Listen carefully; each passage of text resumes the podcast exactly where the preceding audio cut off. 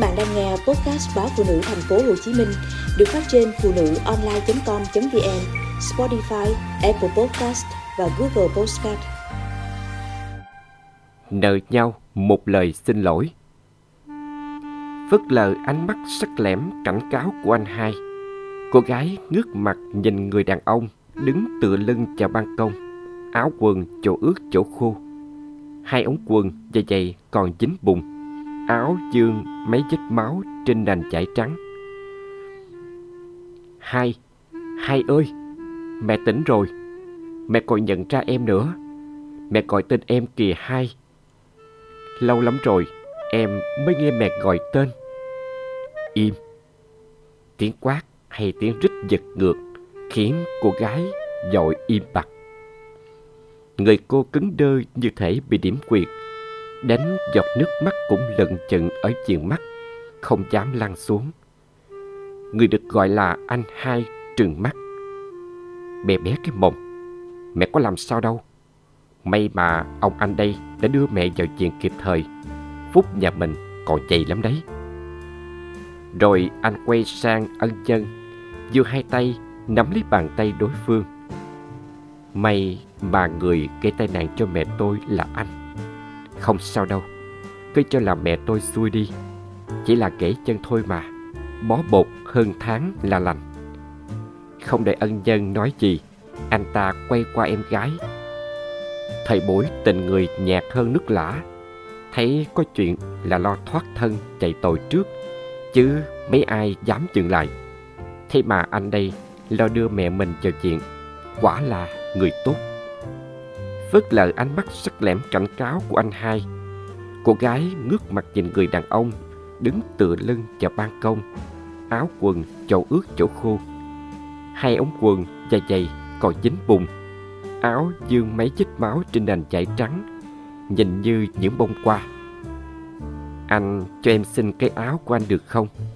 Em sẽ mua lại cái áo khác gửi anh. Nói chẳng sợ anh cười chứ, số tôi trả ra gì. Lấy vợ ở riêng mấy năm nay, lại gặp phải con vợ đanh đá hay xét nét, lại phát tiền từng ngày, nên muốn phụ giúp mẹ và em gái cũng khó. Mọi chuyện cứ dồn lên hai vai con bé. Cũng may con bé nó biết lo toan, co kéo cũng đủ ăn. Nghe mẹ bị tai nạn, nó lao từ nhà máy về đây, vừa đi vừa khóc, suýt bị xe tông.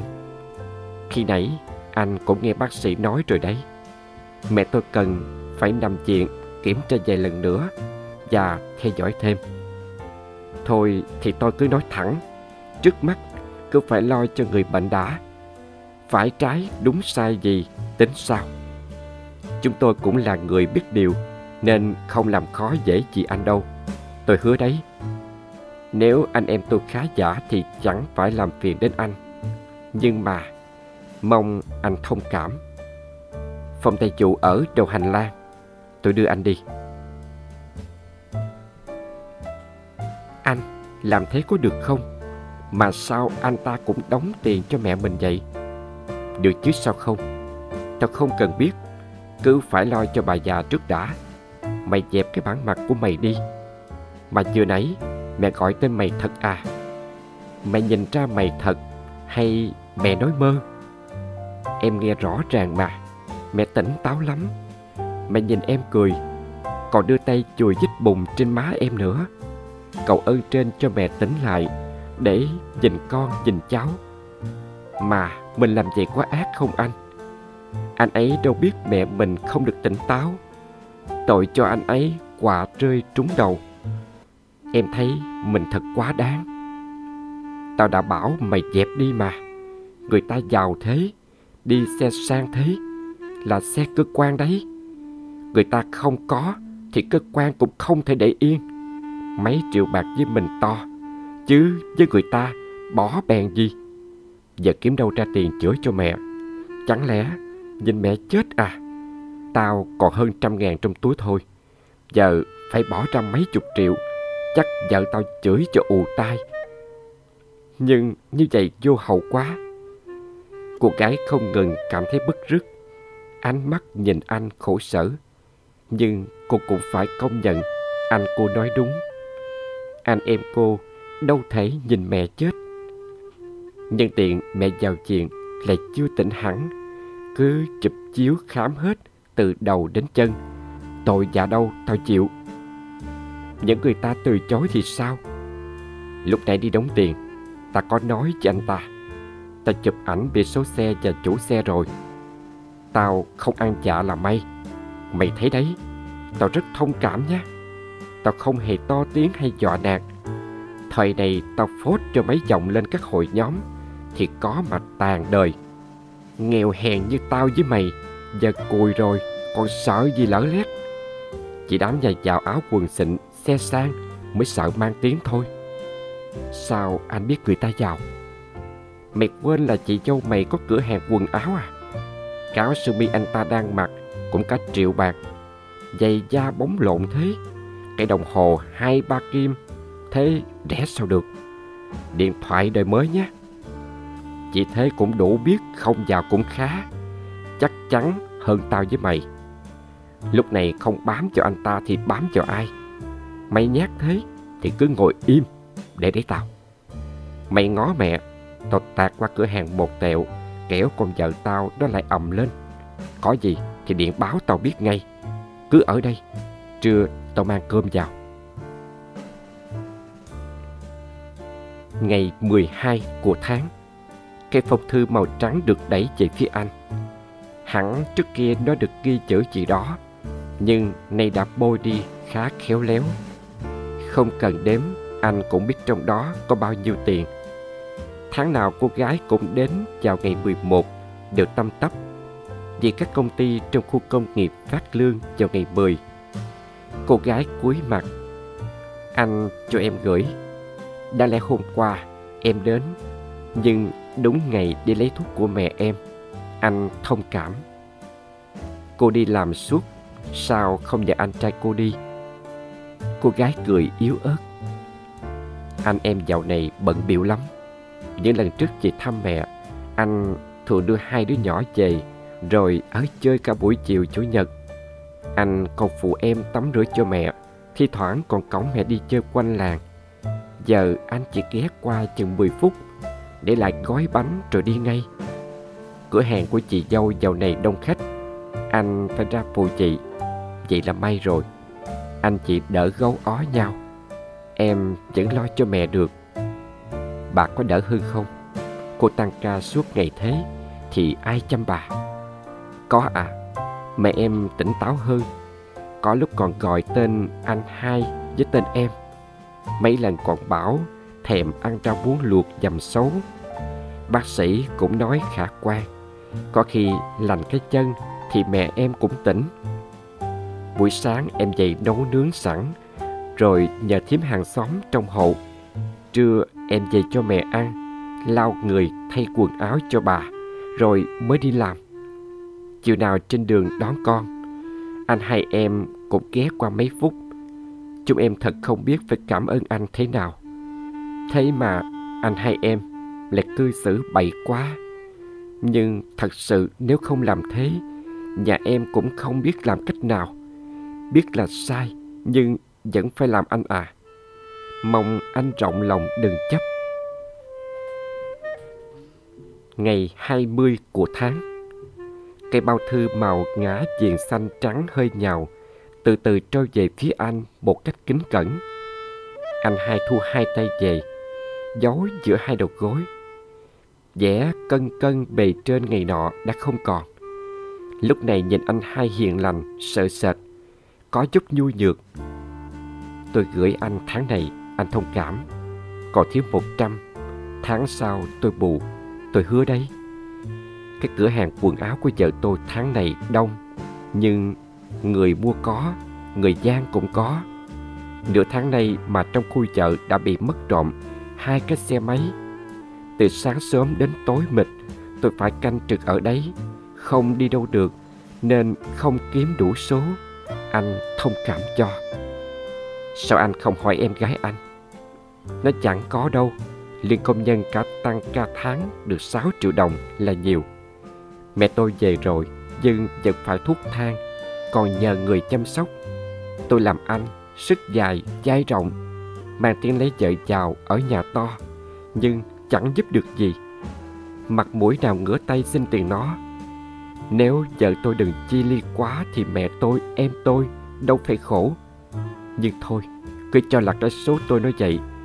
Vợ tôi đanh đá, xét nét, nhưng nó không hỗn hào với mẹ và em tôi. Nó chỉ bắt nạt tôi thôi. Nó chăm bẩm hai đứa con chu đáo lắm. Thì thoảng mua qua quả thuốc thang mang về cho mẹ tôi. Thế cũng được rồi. Số còn thiếu, tháng sau tôi nhất định bù. Anh đừng nói gì em gái tôi. Hứa với anh đấy.